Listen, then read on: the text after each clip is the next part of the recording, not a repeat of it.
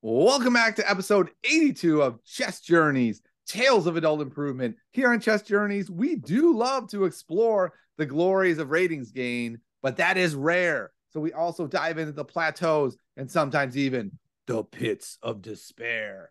If you want to support the show, you can go to Patreon Chess Journeys. And I want to thank Matt Bush, Jay Garrison, Diana Rich Burgess, Brandon Hallside, David Schreiber, and Lindsay Newhall. Thank you so much. That is the best way to support the show if you want to. Another great way to support what I'm doing, I've been streaming on Dr. Skull underscore Tiny Grimes like almost every day, shocking me as much as anyone else. Um, not for very long, like little one hour stretches, but you can stop by. I'm going over a lot of Karpov games. It take like an hour to go over one game. So it's a guess the move style, and I'm usually wrong because it turns out Karpov is really good at this chess thing, and I'm not. It's unfortunate. Uh, if you want to appear on the show, you can fill out the Google form in the show notes. We all do want to hear your story. There are so many amazing stories out there. And today, I bring in Aiden. I've been talking to Aiden for a while about coming on. He is a chess entrepreneur. He's an adult improver. I'm really excited to hear how Aiden is not a super GM, yet still a chess entrepreneur. And maybe we can replicate his journey. Uh, I'm sorry, high school. I'm becoming a chess entrepreneur entrepreneur now. I'm not coming back tomorrow. Uh, Aiden, how are you doing? And have you played any chess yet today? I'm doing very well, and today has been jumping from uh like a, a tradie inspection into a meeting into whatever. So no chess so far today. Uh, much to much to my chagrin. Wait, so you're a chess entrepreneur who's still taking meetings? Oh man, I thought I get to dodge that part. yeah, it's unfortunate it comes with the second part of the title.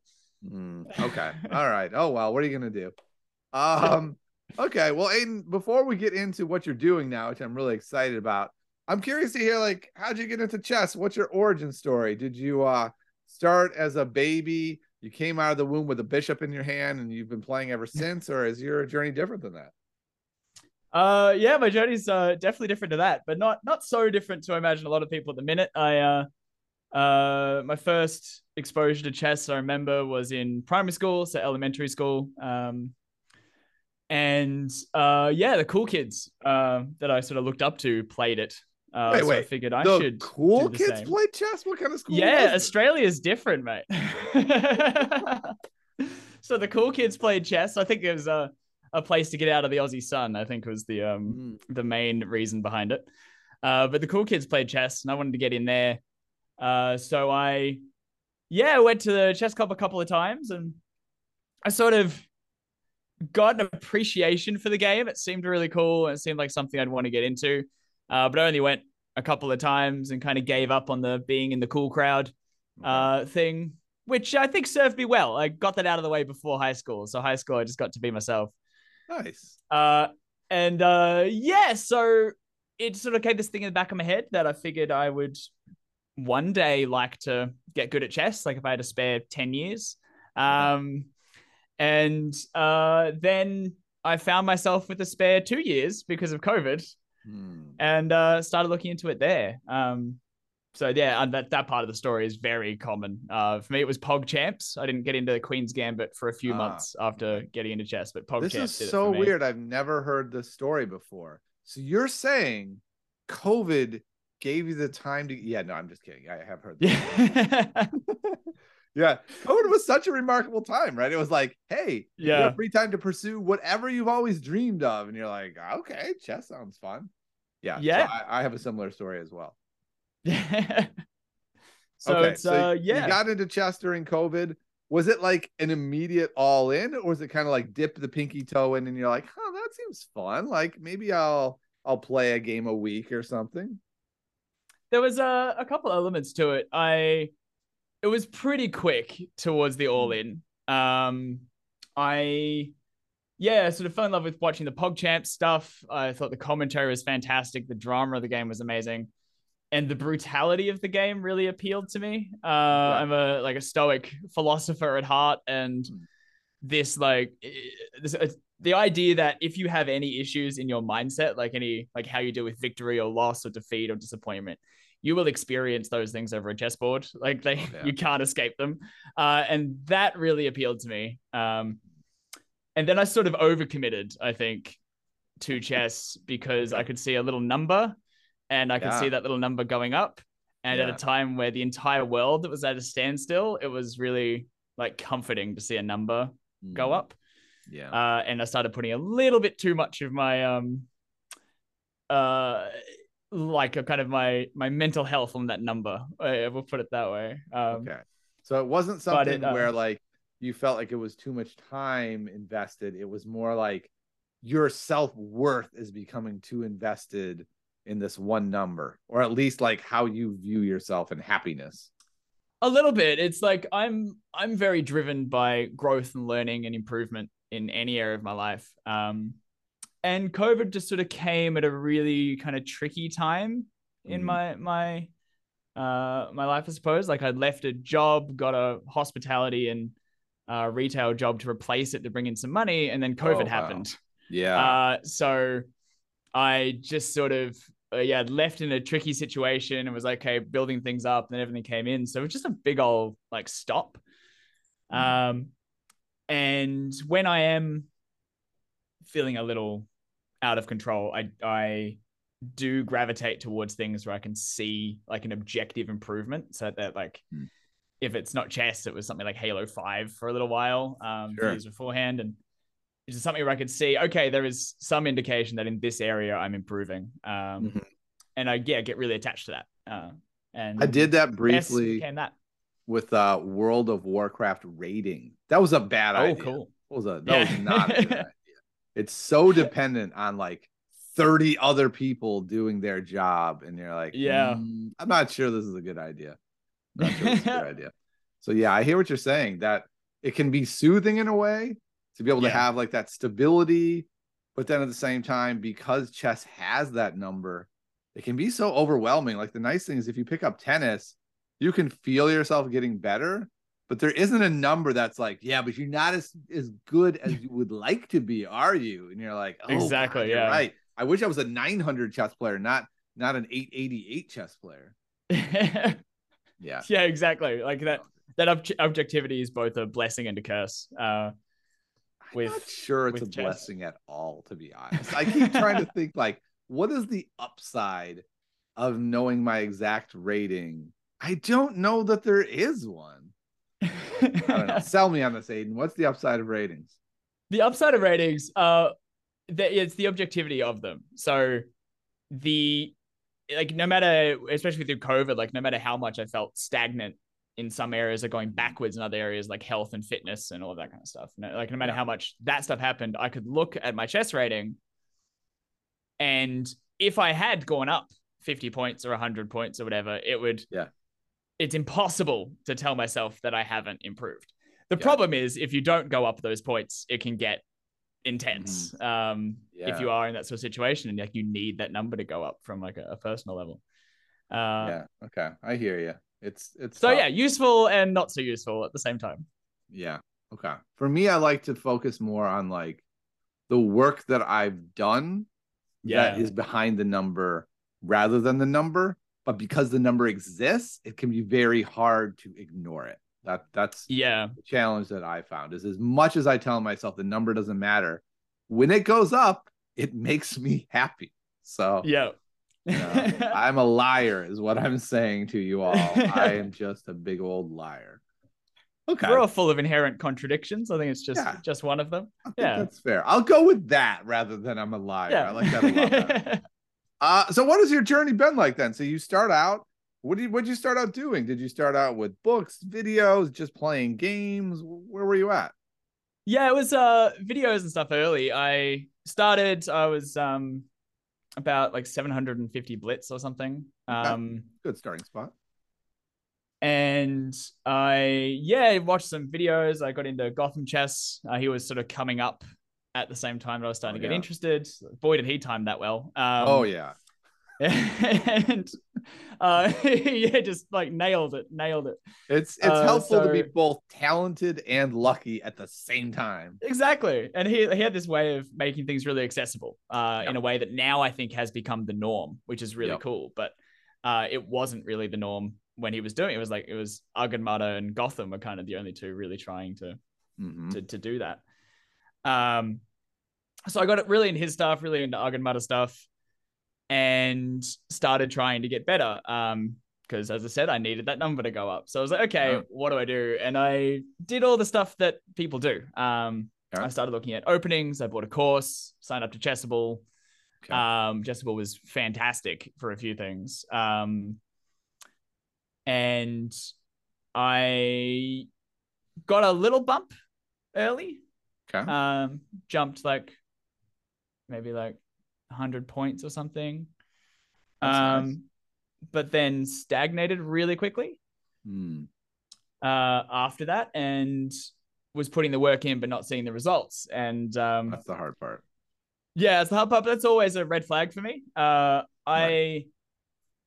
I've sort of over the years done a lot of reading uh, into guys like Tim Ferriss and Josh Waitzkin's uh, methods on learning and all that kind of stuff. And from these various sources, I've sort of cobbled together this method that I use hmm. uh, and apply to things. Okay. And so you apply it to things outside of chess? Yeah. So I've used okay. it to learn JavaScript, uh, marketing, uh, Halo 5. I got really good at Halo 5. And then I kind of looked at what I was doing with my time, went, wow, I'm really good at Halo 5. I need to do something else. uh, it is hard also because society doesn't validate it either, right? They're like, wait yeah. a second, you're good at Halo 5. What are you doing? And you're like, no, it's a real accomplishment. Look how hard it is. yeah, like, yeah. Uh-huh, sure, man. Sure. Okay. Like there, there is a pathway. It's like you go into the pro scene and yep. all that kind of stuff. But I just sort of looked at all of that and I went, look, that's not that's not the direction I want to go. Um, sure. yeah. and kind of went, well, either I pour a bunch more time into this, keep getting good for a direction I don't want to go, or I find something else to do. Uh, so I picked the second one. But yeah, I applied it to a whole bunch of things, and it's kind of my standard approach for how I take on a new skill. Awesome. And so, uh, did you apply it to chess then? Of course you did. I right? did, not immediately. Uh, chess okay. was by far the most complicated thing I had attached uh, it to by that point. I'd done some experiments with language. When you get down to the sure. the absolute core of language, is actually pretty straightforward. Okay. Um, when you yeah, so sort of my initial impression with chess was okay. I'm just going to do it the way you're meant to do it. Right. And and that I, worked a little for a little while. It worked a little for a little while, and then right. I hard plateaued, as everybody mm. does. Um, yeah. And I started looking online and found that my experience was the norm. Uh, and that seems, to me, that's an indicator that there's something um, missing from the method. Mm. Uh, there are obviously plateaus in any kind of learning situation, right. but the length of the plateaus that people were having in the chess world just seemed insane versus any other yeah. skill I'd looked into. Especially with the amount of work that people put in, right? Exactly. I, I agree. I've I've learned a lot of new skills and I've always plateau- plateaued, but with way less work, I've reached yeah. way greater heights of achievement and skill. And chess really does feel like it's just accepted fact that it's a slow process and it takes yeah. years and years. And I think I bought into just it's the complexity, right? Like it's such a complicated yeah. thing that I guess that's just the norm. So, Aiden, it sounds like you're about to tell us all that that's wrong, and I am excited to hear this. All right, Aiden, drop, drop it on us. What do you got for us here? Well, first off, uh, I don't think the traditional method is useless. Uh, the traditional method is fantastic uh, in wow. as far as uh, every grandmaster that has ever been has learned chess that way. So, like, obviously, it works. Um, the challenge is that any grandmaster's ever been, like, well, not all of them, but most of them started when they were six. And when you're six, the way you can learn stuff is fundamentally different to how you have to learn stuff as an adult. Like at six, you can just take in information, you can just memorize long lines. Uh, you don't need contextual importance for the things that you're learning, you can just take them in. As adults, we need to approach learning in a very different way. Um, we can get similar results, we just need to approach it from a different direction. So, yeah, nothing against traditional method at all. Traditional method's fantastic at what it does. Okay. Uh, the and real quick, just to second that, because I have a young child who is also learning chess, it's been really fascinating for me to watch our journeys. Like she'll see something once and then remember it. She was talking to Yeah. me just yesterday about a game she was playing, and she's like, "Yeah, they attacked my king, and then I went rook g8 to protect the pawn, knowing I was going to then push the pawn, and my rook would be open." And I was like, "Wait, what? Where did you learn that?" And she's like, "You did it Yeah. once against me," and I'm like, "I did it once against you. It takes me like a hundred times of seeing the same Yeah. thing before I finally go, I should try that." Yeah. so yeah, exactly. Like there's a fundamental difference in the way that we take in that information. So we need to approach it differently from the start. Okay, makes sense. And I um so a big part of my methodology is to break a skill apart into its component pieces Hmm. and understand all the bits that make up the skill and then from there try to work out which ones are the most important so the uh, so the common thing is the 80-20 rule the idea that 80% of your outcome is going to come from 20% of the causes Hmm. so my big part of the approach and it's this is a standard deconstructed like rapid learning approach part of the approach is that you have to identify those 20% and front load them as much as you can. So, like, whatever the 20% that gets you 80% of the skill of chess, you should be learning that stuff right at the start and studying that stuff right at the start. And it's Okay. not memorizing a line, right. it's not, um, uh, it's not like obscure tactics like obviously pins and forks and some very clear tactics you want to you want to burn those things in but like super Mm. obscure positions and super obscure stuff that you're never going to see that's not useful Yeah. um so but so in doing that i did a lot of research Hmm, okay. uh and i spent days just like googling watching stuff on youtube like reading every article i could find And this was when you were like 850 ish. Yeah this is like yeah, i was like 850ish kind of 800 850ish and Was there any Um, part of you that was like, maybe I'm not even good enough to be able to figure this piece out, and I need to like work with a higher level player who can be like, yes, that is important? Or was your thought like, well, that higher level player got to that with like the traditional methods? It needs like a new eye on this to really be able to see this. it's it's yeah i think you've probably summed it up. It's kind of that second one. I sort of my instinct is always to back myself in uh in whatever situation there is. And uh generally that works out for me. Sometimes it doesn't but generally it works out for me. And in this situation i'm like okay if i was to take this from scratch like i don't know anything about the chess kind of tradition. I don't know anything about the way people normally come up. I've just got what I've picked up from videos and tried to implement. Uh, so what if I just, as a complete newbie, looked at this and tried to work out how I would approach it? Hmm. Um, So you're basically alpha zero.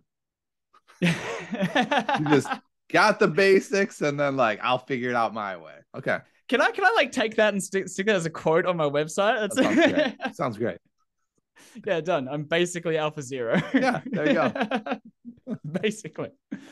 Uh, yeah. So I, I- the main thread I saw, like, there wasn't a lot of information out there about the most important skill in chess. It's the main Hmm. thing I wanted to work out. What the master skill is. Like, what's the one thing that I could learn that would make everything else easier. Um, and but uh, the couple spots, a couple things I did find. There was one video from Hikaru, um, one from uh, I think it might have been Vishy. Uh, just in passing, they mentioned that visualization is the most important thing in the game. Mm, okay. And I heard that, and that was kind of percolating. And then I was watching a Gotham chess video, and he did this massive calculation. Somebody asked him how he did that, and he said, "Oh, that that's just visualization. You can't really teach that. You just pick that up by playing thousands of games." Mm, And that combination of ideas just sort of connected in my head. And I went, okay, so people seem to think this that visualization is the most important part of the game. Even Gotham sort of is alluding to it with what he's saying.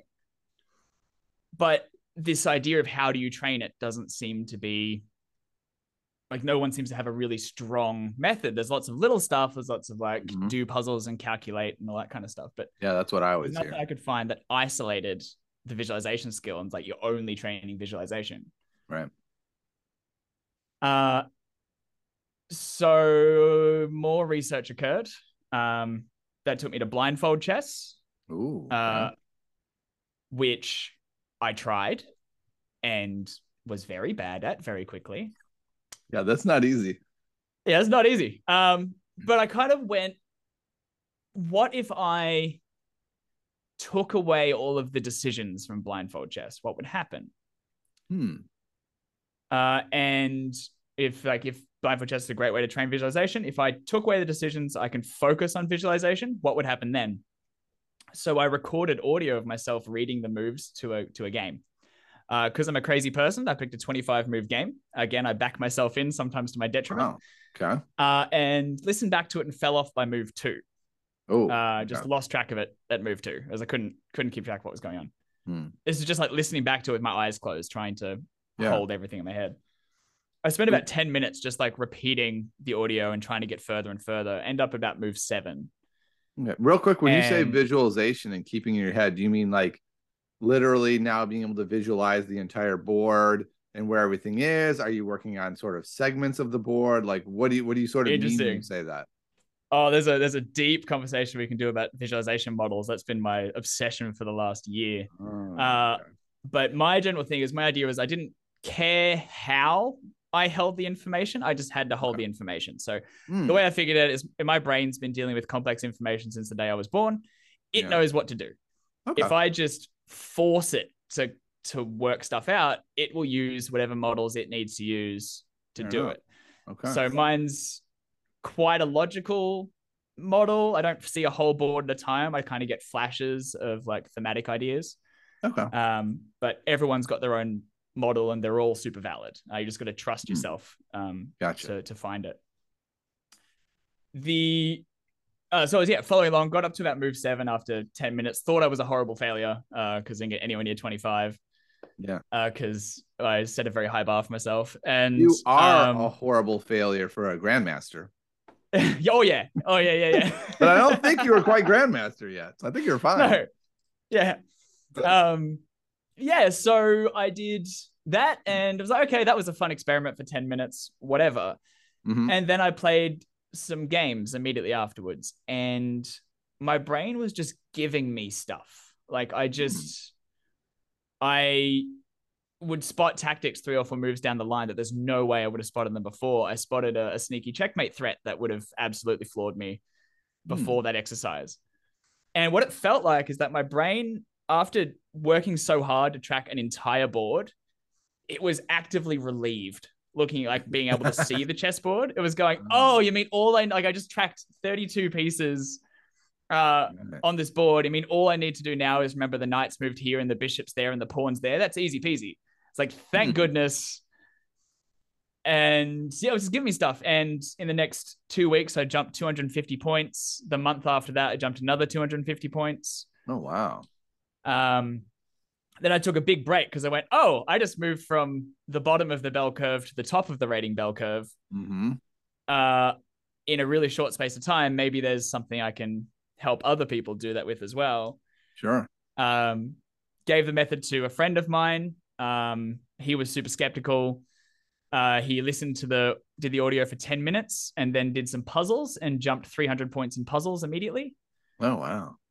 Um, and then I was like, okay, so there's something here, Yeah. and decided to look at whether I could basically make a business out of it and help other people with it, and whether it has any kind of merit. I thought I had something to go from beginner up. And I was Mhm. playing with it for a few months, then decided to start studying again. Um, because I wasn't really doing much chess in that time. I was mostly focused on that other stuff. And then I jumped another bunch. Uh, I think it was another two or three hundred points after that, ending up around fifteen hundred. That's pretty impressive. Um, and still, this is all just basically doing the visualization stuff. I did find it unlocked some of the knowledge that I had picked up before, like Hmm. some of the openings knowledge, some of the tactics, those kinds of things I've been working on, but not seeing the results. Visualization sort of unlocked all of that. Gotcha. Um, and yeah, and the rest is kind of history. Um, Hmm. so I started the business and got some early customers through. They were seeing some great results. They were very excited. And then, much to my surprise, uh, now I've got people that are pushing for titles using the system. I've got um, Wow. people that have titles using the system for tournaments, and I've got uh, chess masters, including a grandmaster, uh, collaborating and contributing exercises. So it's been wild. Yeah, absolutely wild. Fascinating. Let me ask you a couple questions. So when you say yeah. like visualizing and then playing, is it like yeah. only for immediacy? Like you visualize and then you immediately play, like that's your warm up, or do you feel like it's just that process doing it over and over is like retraining your brain so that whenever you play it sort of sticks that's why I like is it a short term thing that you have yeah. to do each time before you play or do you feel like it's like a like a long term thing it's both um okay. i definitely recommend training like doing like 10 minutes of this before you do anything else any mm. other study it just gets your brain ready to take in chess information gotcha. but over time you do absolutely get better at just handling that stuff directly. Like the main thing that's happening, I, I didn't understand it at the time, but I understand a lot more now. The main thing that's happening is our brains, when forced to do this, get much better at just handling chess information. Mm. Um, so, like for example, uh, when you've sort of able, when you're used to holding an entire board in your head and sort of keeping track of everything, you stop making a lot of easy errors. Uh, like you a lot of like any situation where you're playing a game of chess and like you hang your queen in one move. Mm-hmm. It's not because you're stupid. It's just because there's so much information on the chessboard that the fact that there's a bishop that bishop there slipped out. Yeah. Uh, in that moment, we just our brains can't handle all of that information without some kind of training. Uh, and that's the so the short term gain of your brain being relieved when it plays like that. You'll feel that. Hmm. Uh, the long term benefit to it is your brain gets better and better at encoding that chess information and holding hmm. more of it at once. Gotcha. Uh, so that, yeah, when you are playing, playing or training or studying or reading books or whatever, um, that skill is available to you. Yeah, it sounds like from what your research is saying is it sort of accelerates a process that I found myself, which is just like the more I study, the more I think about chess, the easier it is to study and think about chess. My brain just thinks chess better yeah. than it did before. And I do this thing that is really frowned on by high level players, which is before big tournaments, I always try to solve an impossible puzzle from this book I have that I can never solve the puzzles. And the yeah. point is not to boost my ego, it's to really engage my brain. Yes. And then when I sit down at the board, it's locked and loaded and you're right, it's a lot easier than this impossible position I can't even grasp. So yeah, I. I, hear what you're saying. It's resonating with me. I haven't tried your approach, but it, but it certainly sounds like something that that resonates. There's a like a, I'm thrilled you're saying that. Yeah, it's the the idea is um, what I would call that is isolate and intensify. So you are mm-hmm. isolating mm. the difficulty of calculation. Yeah. You're intensifying it to a point way beyond what you're going to need at the tournament Right. So that when you go back to the tournament, it's so much easier. I've got a juggler friend that described it, and he says that if uh, if somebody has a trick with five balls that they're going to go out and juggle five balls on stage to this one trick, they will be backstage practicing the same trick with seven balls. Uh, that makes sense. Okay. So that when they go out onto stage, it's so much easier than what they were just doing. Yeah. And they've got this extra headspace to be creative, to engage with the audience, mm. all of that sort of stuff. Uh, and it sounds like that's exactly what you were doing in your tournament. I was really hoping you were going to say they were juggling seven chainsaws backstage. That would have been pretty cool. I'll take that. just just juggling seven chainsaws backstage. I Know, just warm up, just to warm up. Yeah. uh, yeah. So that that really does uh, resonate with me. I guess my question then is, like, do you do more training than visualization? Like, do you read about strategy? Do you read about end games, or do you kind of feel like that's like later. Like first I have to train my brain to think chess, to visualize, and then once I've sort of established those pathways, then I fill them with this other knowledge. Yeah, it's um a little column A, a little column B. Uh I I think visualization, like you've got your your bare foundations, like how the pieces move, control the center, get your pieces out, those sorts of things, like the mm-hmm. absolute baseline. And if you don't know those absolute baseline things, visualization is not going to help you. Yeah. Uh, but once you've got those out of the way, like then visualization, the ability to handle chess information almost by itself. I'm not going to say entirely by itself. You still need some tactical practice and some mm-hmm. vague mm. idea of how like a king and pawn end game works. But um will clear up so many problems. Like the the classic experience i've heard this a ton of times from from customers and, and people emailing that you're a thousand rated in the same game you will pull off an amazing tactic that makes you cheer and then you'll hang mate Yeah. like that's that's the that's the 1000 experience like that is Oh, the yeah. experience most people have in chess and being able to handle chess information and track stuff even while you're focused on your attack over here being able to like remember what's happening over here that alone will shoot you to 1500 uh just Yeah. being able to hold that information then once you get sort of to the upper end of that bell curve you do definitely need other pieces as well um Mhm. like you're not going to become a, a chess master just visualizing but Right. visualization will help a lot with taking in that information and being able to use it over Yeah. a board. I mean, hanging stuff is the that is how you usually lose from like a thousand to fifteen hundred, right? You play Yeah. a great game, you've got your opening line down, you know the structure, perhaps even everything's going well, and then you hang a bishop to a two move tactic, Yeah. and you're like, son of a Yeah, I it comes down to two lines. It's either I didn't see that or I forgot that. Yeah. What's fun for me is uh, in classical, I'm up to like 1750, and in rapid, I'm very similar, but I still am that player in blitz. In blitz, I'm right about 1500, and almost Yeah. all my losses, I play great chess, and then I miss a two move tactic, and I'm like, Yeah. that's why you're 1500 in blitz. Could you please stop doing that, and you'll just boom instantly shoot up 200 points.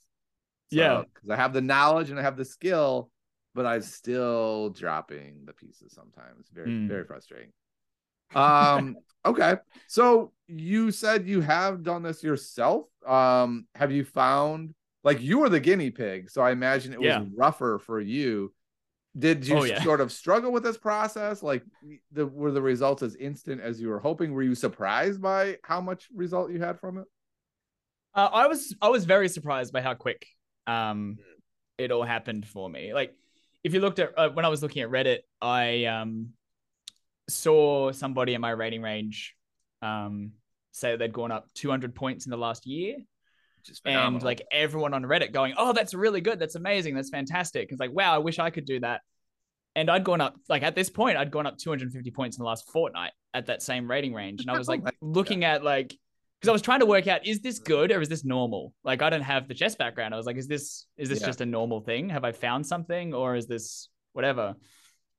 And you obviously you do get your outliers. There's, there are Yeah. tons of people that jumped in and shot up from whatever whatever method, whatever reason. Um, so the idea of the amount of improvement I had doesn't match what some of them have done, Mm. but the method felt so achievable uh, to me, and I could see with my friends that it was so achievable for them as well. And I was like, I I really might have something to to help the bell curve of chess players get up to being pretty good. yeah. As like most chess players, I think would be happy being fifteen hundred. Yeah uh, like most chess players i know are i'm a, i'm a teacher and most of my students are around like 500 to 700 if i told them hey in a month or two you could be 1500 they Yeah. would be like okay i don't understand is this like a deal with a deity that i have to make and my soul is involved gonna stand at the crossroads. Yeah. either way i'm in but i just want to know what the, what it is just also to be clear to the audience this is not an infomercial i didn't exactly realize this is where it was going with aiden and uh it does sound like he's he's selling us some magical potion here that's what i'm trying to probe here uh so aiden i'm very fascinated by this so you you feel like you've had a lot of evidence then that this technique is working yeah, I've just got lots of lots of enthusiasm from people. Um, I've got my own evidence. So I see stuff like I haven't uh, personally put a huge amount of effort into chess for a while. Uh, my effort's been much on understanding how people improve at chess and then helping other people improve rather than doing it myself. Uh, so I'm about 1650 at the moment. Um, Cool. uh, but the evidence, yeah, it's just in, I suppose, in the emails and the comments and things I've been receiving. Uh, I have one guy who uh, had never, like, he's kind of up around the kind of 1800, 2000 over the board USCF. Uh, and he had always struggled against title players and used my system and then sent me this awesome picture of him holding a wad of money. Oh, Uh, wow. like after use, even using my system for about a month, he sent me this picture of him holding the prize money and just went, I just won this tournament against a field of title players. And I was like, whoa. nice. Uh, So it sounds like the- maybe for that person, it was they'd done all this study, they had all this knowledge, they just hadn't quite like transferred it to skill, and your method allowed them to kind of like unlock then some of that knowledge and turn it into skill. It's uh yeah, I think that's that's often where I think I'm finding a lot of stuff. Like I the the way a lower rated player, someone in that kind of bell curve area engaged with it's very different than the master level players or people that are better than me. Like my most enthusiastic customers are all way better than I am. Sure. Uh and it's, it's the very different things. On this level, it's that core dealing with chess information, stop hanging your queen stuff. Right. And at the higher level, it's exactly what you said: is they've got hours and hours and hours and hours and hours of knowledge that they've studied in their heads, and being able to push the fog back over a chessboard and actually see things a bit clearer, a little further into the future, means they can use all of that in ways that they couldn't before.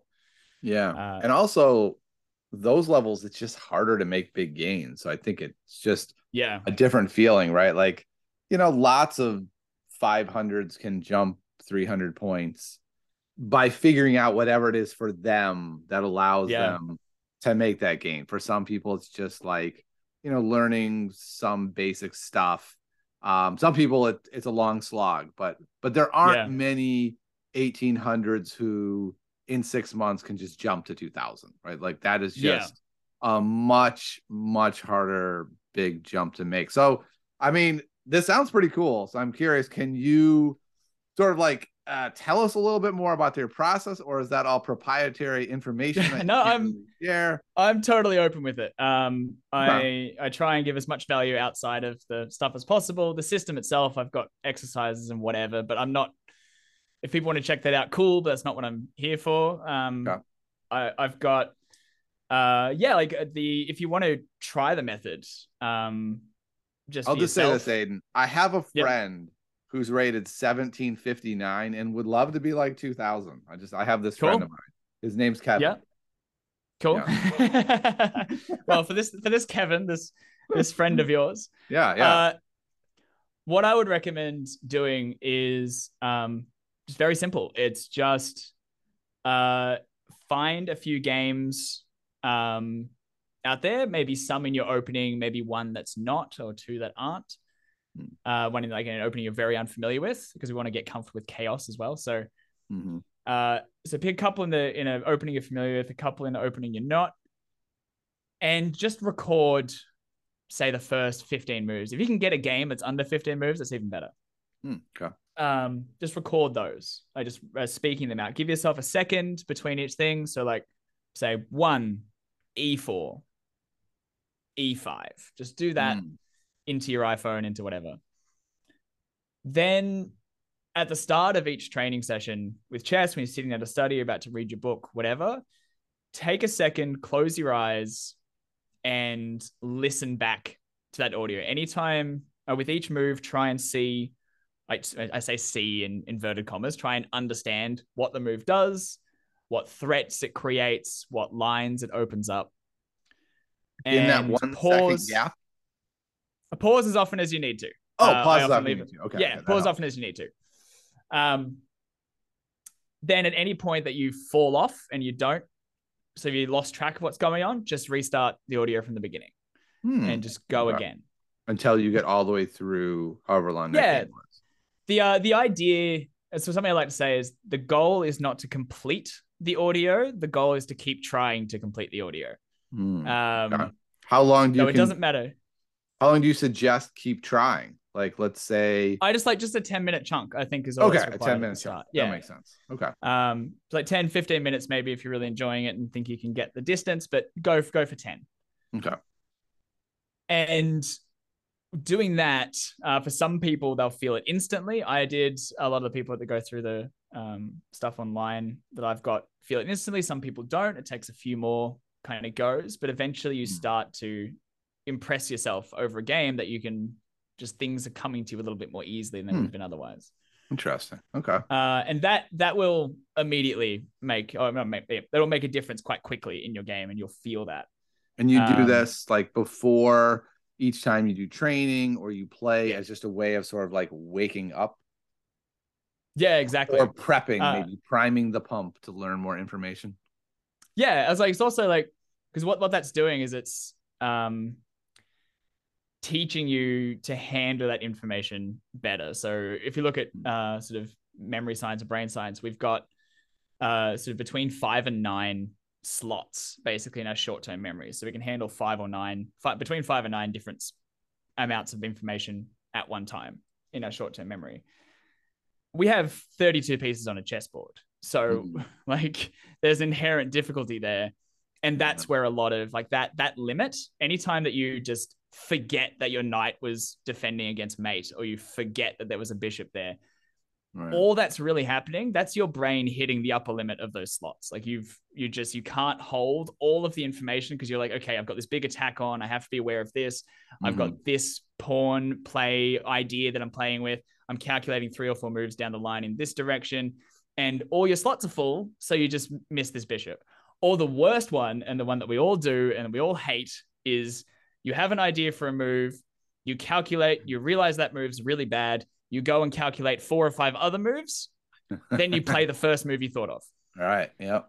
and you just forget that you already wrote that one off Right. uh, and that's just your brain running out of slots so Mm. training like this allows us to be more efficient in how we're grouping like chunking the board Okay. uh, so we can hold more in those slots Yeah, and that's I've heard that a lot with like grandmasters who are good with blindfold. It's not remembering where every piece is; it's remembering this is the structure, but the Yeah. bishop's here in that structure instead of here. yeah So it's like the whole a- board is a chunk rather than you yeah know, thirty-two chunks. Yeah, exactly. Like they're all sort of different ideas, and like some Yeah. people like a sector of the board. Some people group them by idea, by theme. Mhm. Um, there's all different ways to group them, but that yeah, it's it's, it's a a board is made up of multiple chunks.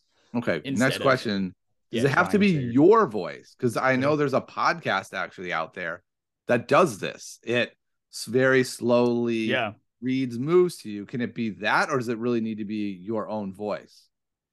uh, I. I mean, a lot of like, all of the exercise in the system are my voice, so it doesn't have to be your own voice. Oh, okay. The podcast that you're looking at is actually really cool. Um, they came up um, kind of in a similar time, that wonderful like parallel development thing. oh, Uh, and but they do like their focus is a little bit different. Um, what I recommend is like really short, like just recording a game, and so Yeah. you can repeat it really easily. Mm. Podcast, um, if it's the same one, has uh like a history thing at the front that's Yeah. super engaging. Their storytelling's fantastic, and then you have the game as well right. uh, okay. and that's really cool. Um, I love how they do it, uh, but it's a little trickier to just go back and repeat it at the kind of uh, intensity that you need. Gotcha. I'm trying to do. get the name of this, and for some reason, my uh, podcast podcast app is saying sync retry, and I keep retrying. Yeah. It's like no, so I can't give you the title right now. I'll put it in the show notes.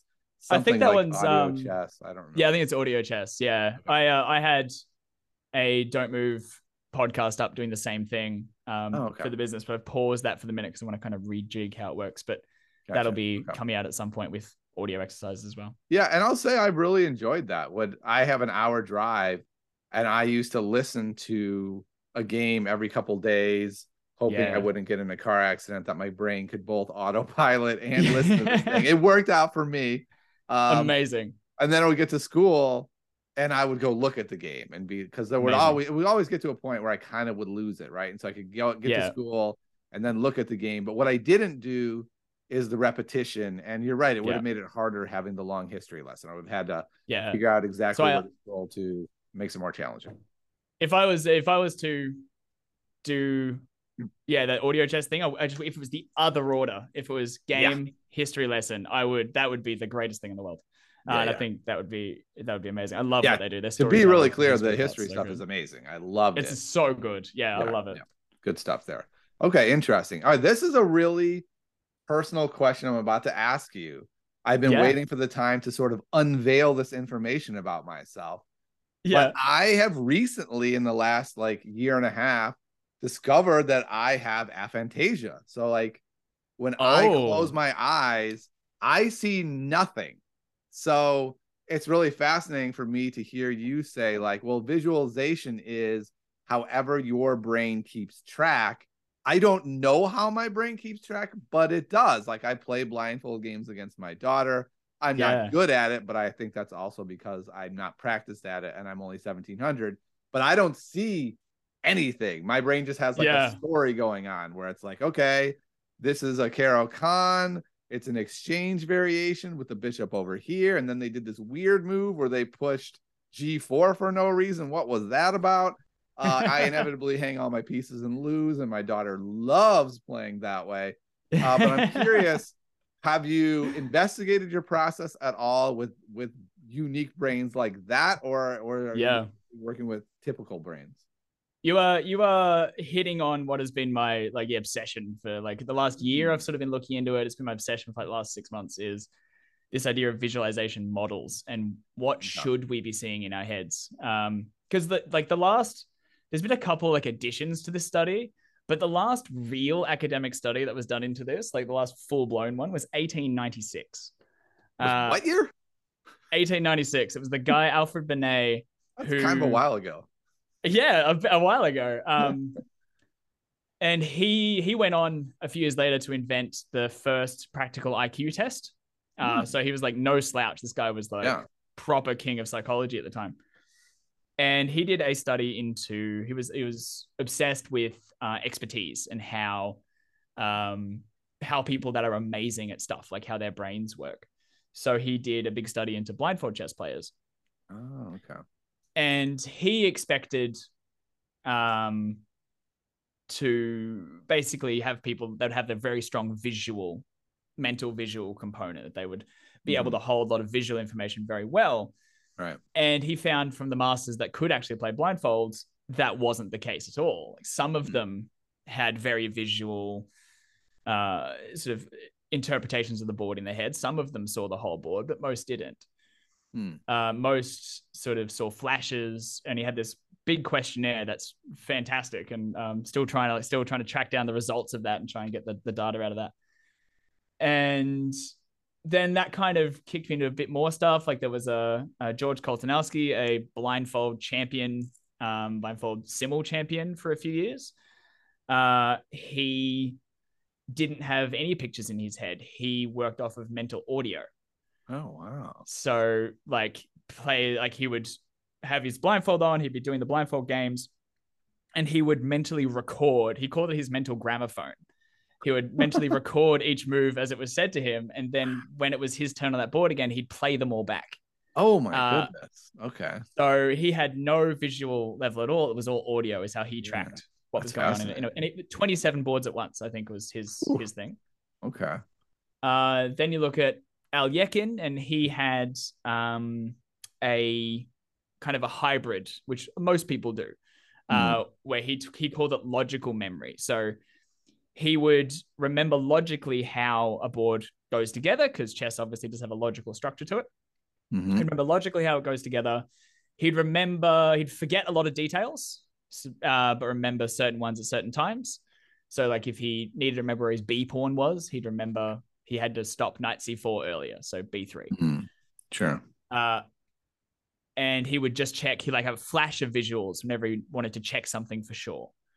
Hmm. Uh, and there's all of these different models. There are people um, with aphantasia that I've been speaking to uh, that don't have any visual component at all and run entirely off of like logical concepts to keep track of everything. Yeah. Uh, It's almost like a narrative I create. I, I really resonate with that idea of like that's The- cool. the pawn is on B3 because I needed to keep the knight from coming here. And that's yeah, that's how I will think of things as well. Yeah. Fascinating. Cool. I love. it. I haven't actually heard that one before. Um, Okay. in this kind of like as like there's there's so many visualization models. We all have different Yeah. brains. This idea that visualization should be visual, like the clue is in the Mhm. title, uh, Yeah. is actually deeply incorrect. It doesn't need to be at all. See, that is Uh, so great for me to hear because whenever I hear people say like you have to work on your visualization, I'm always like, well, I'm screwed. like I literally can't visualize anything. I think a better word would be conceptualization. Mm, okay. because we're trying to build the concept of the board in our head. We're trying to understand what's happening. We don't actually need to see anything. gotcha. Uh, and yeah, we all have different ways of doing that. Um, and a big part, a lot of things I'm finding is that people have this idea of what visualization should be.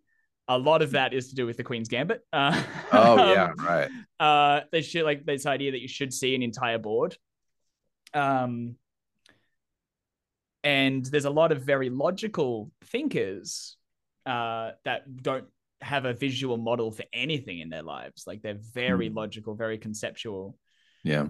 Uh trying to force themselves to see a board and just really struggling and as soon as they stop forcing themselves to do that and instead just let their brain deal with the information however the brain wants to deal with it Hmm. suddenly their confidence and their skill and their ability like just skyrockets um Okay. it's it's been yeah it's been really cool and aphantasia Yeah. hell yeah that's yeah my Yeah. one of my obsessions at the moment This is so great for me because I I got to admit when I realized that I my brain was different. I just thought people were exaggerating when they said they could like see things. I was like, okay, I know what you mean. me too. I can imagine Yeah. I could see that. yeah yeah Uh, see in inverted commas yeah Yeah, I got really worried. I was like, so am I screwed? I saw Queen's Gambit. The whole board's on the ceiling. My ceiling's blank. Like, does that mean I can never get good at chess? And I've continued plowing through anyway, and I've continued to improve. And there's just been like this fear in the back of my head, like, am I going to hit some magical number where it's like your visualization? I've been telling you all along, you had to visualize, and you can't visualize, and now you're stuck forever. Um, so it does make me feel personally like this is a what I've been thinking all along that visualization must be some sort of just coding for how your brain reconstructs the board. So hearing you, someone who's really dove deeply into this, makes me personally feel better. Hopefully, for those of you out there, maybe who can see the board, this is still great because you're hearing that there's a process where you can improve how you can see the board even better. Yeah, like I think you're you're very much onto it there, and I think people in your situation, uh, with like aphantasia or who are logical thinkers, aphantasia is almost probably better because you physically can't do what the idea of visualization is, so you Yeah. had to come up with something else, and you've been able to improve. So you're there going, there must be there must be something. Right. Uh, and I don't know else. how I did it. It's not like I I can talk to my brain and be like, "What are we doing up there?" Right? It's just like I can do stuff. Yeah, Yeah. It's been, it's been a fascinating process. So cool. I'm gonna try this for myself. Um, I'll try the idea of recording a game and uh listening to it and following it and seeing if that that helps me, especially as someone who can't actually see anything. I think it'll be fascinating to see like yeah, I'd love to hear your uh, experience with that for sure. does it Yeah. just help me forge those connections more so Yeah, the key piece is just like, uh, and I think you would do it naturally. It sounds like you have been anyway, but just trust whatever your brain wants to do with that information. Yeah. Like, take all of the ideas of what should happen away and just see what happens. Almost like a meditative process. Just Mhm. like witness your brain dealing with this and, and just see Yeah. what happens. that, that that makes me feel a lot more confident about my process i will say this it's it's a funny thing that i've been talking to about my with my coach where it's like he'll be like well like once you craft a narrative around a position you have a harder time shaking it than any other student i've worked with where it's like I I craft this idea that like this is going to be on the D file and that's the most Yeah. important thing. And I think it's because that's how my brain handles chess rather than being able Yeah. to see it, it crafts stories about the game. And so I just have to be more cognizant of that and kind of be like, brain, are you sure it's about the D file? Should we look at other stories here? Right. It, there are other Yeah. stories on this board. And I've been trying to kind of dive into that. And I think that's just for me accepting how my brain works and leaning into it rather than Yeah. trying to be like, all right, I read this book on visualization. I have to vi- I have to see the pieces in this corner of the board. So I really like what you're saying about that, about like just brains are different. Figure out what your brain is doing, lean into it, and uh, you can improve. That's Yeah. that's great for everyone to hear. glad to hear it. And I, I love, I love the idea of version of chess journeys we've had yet. Okay, so. I mean, you said you have a business. I'm a little bit like, okay, did you just give away all your secrets? Is there something you want to point people to that they can go to for more information about how this business works? Yeah, for sure. Uh, it's called "Don't Move Until You See It." Uh, Ah. big reference to searching for Bobby Fischer. Hmm. Um, and if you look up "Don't Move Until You See dot it" or "Don't Move Until You See It Chess," uh, you'll be taken to it through Google. Okay. Uh, and on that, uh, there's a bit of a spiel about the whole thing, and there's a what I call my master skill series, uh, which is a totally free five part series where I run through what like it gives exercises. I say how to do the exercise we talked about. I go into more detail about why it works and what happens. Then I do weekly, uh, weekly, fortnightly, totally free newsletters, trying to give lots of value as best I can. And if what I'm doing really resonates, if you're feeling um, connected to the idea, then I would love for you to sign up. Uh, and that's all on the site as well. And then once you're in there, I've got uh, 400 modules I've made, including ones from Chess Masters, uh, where I've got like this game audio piece is just one of now 13 different content types I've created Ah, okay. um, that focus on different parts of the visualization skill. right. So if you want to go really deep down that rabbit hole, that's the place to do that. But there's tons of free stuff that you can check out and, and really. Well, that's see amazing. engage. So it sounds like you're offering a lot of stuff as a free service, and then you've gotten even more nuanced. Like games are part of it, but maybe I don't know. I'm just gonna guess. Like maybe if you're weak in end games, maybe now you're really visualizing some end game stuff to really work on that. Then Yeah. I don't want to take I your so- secrets. I don't know. Yeah, that's right. I've got my ethos is uh, I, I sort of really connect with this value first idea. So the way I see it and the way I kind of try and operate as best I can is if I can help people uh, feel better about how they're learning, impress themselves with their skills, if I can give real value first, then down the line somewhere, if it's a thing for them, like if I can help people grow, then they will help my business grow. And I like it in that order Okay. um, rather than the reverse, which is the standard. Yeah, that that sounds amazing. It doesn't sound like you know how capitalism works, but I'm okay with that. but that's great. Uh, I will say this, Aiden, you have definitely given value to me just on this episode. Just just saying, hey, I've worked with a lot of people and everyone's brain is different. That alone, without the exercises, helps me psychologically, right? Feel like, okay, cool. I, I am on a journey that I can be happy with. I've been very hesitant to even engage in these kind of discussions because I don't want it to become a reason why I'm not successful. Oh, Hmm. well, of course you're not improving. You have aphantasia. You shouldn't have expected you would be able to Yeah. improve. I don't like to put unnecessary hurdles in front of myself when there's going to be plenty of hurdles that will emerge naturally. I don't I just was hesitant to add another one. And it's nice to feel like that doesn't have to be a hurdle. Maybe this is what I've been telling myself, Aiden. You, I've Yeah, been telling myself that's good. perhaps my unique way of interacting with chess will make my mental decline less serious as like as chess players age generally it's more challenging perhaps having this more narrative driven approach will make that decline less sharp i don't know if that's Yeah, true Aiden. that's just what i'm telling Like- myself Yeah, I mean, it could be like it's it's in anything, anything that our brains do, no matter what it is, whether it's considered a mainstream thing or or a, or a different thing, whether it's considered positive, negative, whatever, there is always a hidden superpower in it. Hmm. Uh, it's like I've like I am ninety nine point seven percent. I have sure I have undiagnosed ADHD, and that I can I can there's a lot of difficulties with that, but there are superpowers that come with that as well. Hmm. And I think it's the same for anything. Uh, if you find a way to get really comfortable with uh, sort of how you visualize in inverted commas, how you conceptualize a board with Mhm. Aphantasia, you might find, I'd say you probably will, some added superpower, some massive benefit to the way you go about it that other people that don't have Aphantasia don't have access to. Um, That's it's just about. Yeah. That's the dream. I will say dream. this my whole life, I've been able to pick up activities very quickly and be competent in them almost immediately.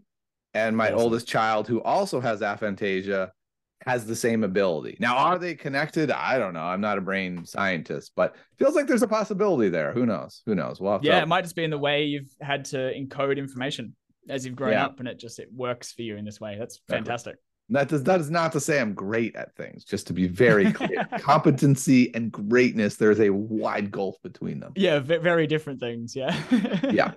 Well, uh, I really want to just call you like Aiden the brain guy now. So Aiden the brain guy, it has been so great having you on today. This episode did not even go the trajectory that I thought it was going to go. and I am so fine and happy with that. So thanks so much for sharing your own journey, this process you've come up with. I love the idea of how accessible it is. I am sure many of the listeners are going to be checking it out because we're all looking for any secret sauce to getting better at this game that is so merciless and holding improvement away from you that carrot. It's like, come on, just yeah. Probably eight hours a day and you can eat the carrot and you're like okay so thanks so much is there any place people can contact you i'm sure people are going to want to have uh have questions and, and and want to talk to you Yeah, um, as I said, don't move until you see it. So don't move until you see dot it is the website. I've got a contact form there. I'm also on Facebook. Um, I do a bit of stuff there. I'm also on Twitter and Insta, but I do less there. Uh, but best place to contact me would be the website contact form there. You can sign up to the Masker series, and I would read every response. Um, I try and be as engaged as I can and answer any questions because I'm discovering all of this stuff in real time as everybody else is. Um, and yeah, I'd, I'd absolutely love to hear from any of your listeners that would be keen. okay there you go you heard it aiden the brain guy wants to hear from you so uh remember he's basically alpha zero. We already said that. So Basically, Alpha Zero. a, Go lot of the new nicknames today for aiden that he was ready for. well everybody thanks so much for coming by today. I hope you enjoyed this one and uh maybe you'll go to don't move until you see it and uh, you'll gain 200 points this week. If that doesn't happen don't don't worry. That's the norm. We'll be here for you next week and we'll have some more ideas for how to break out of the next plateau thanks for stopping by everybody. I'll see you next time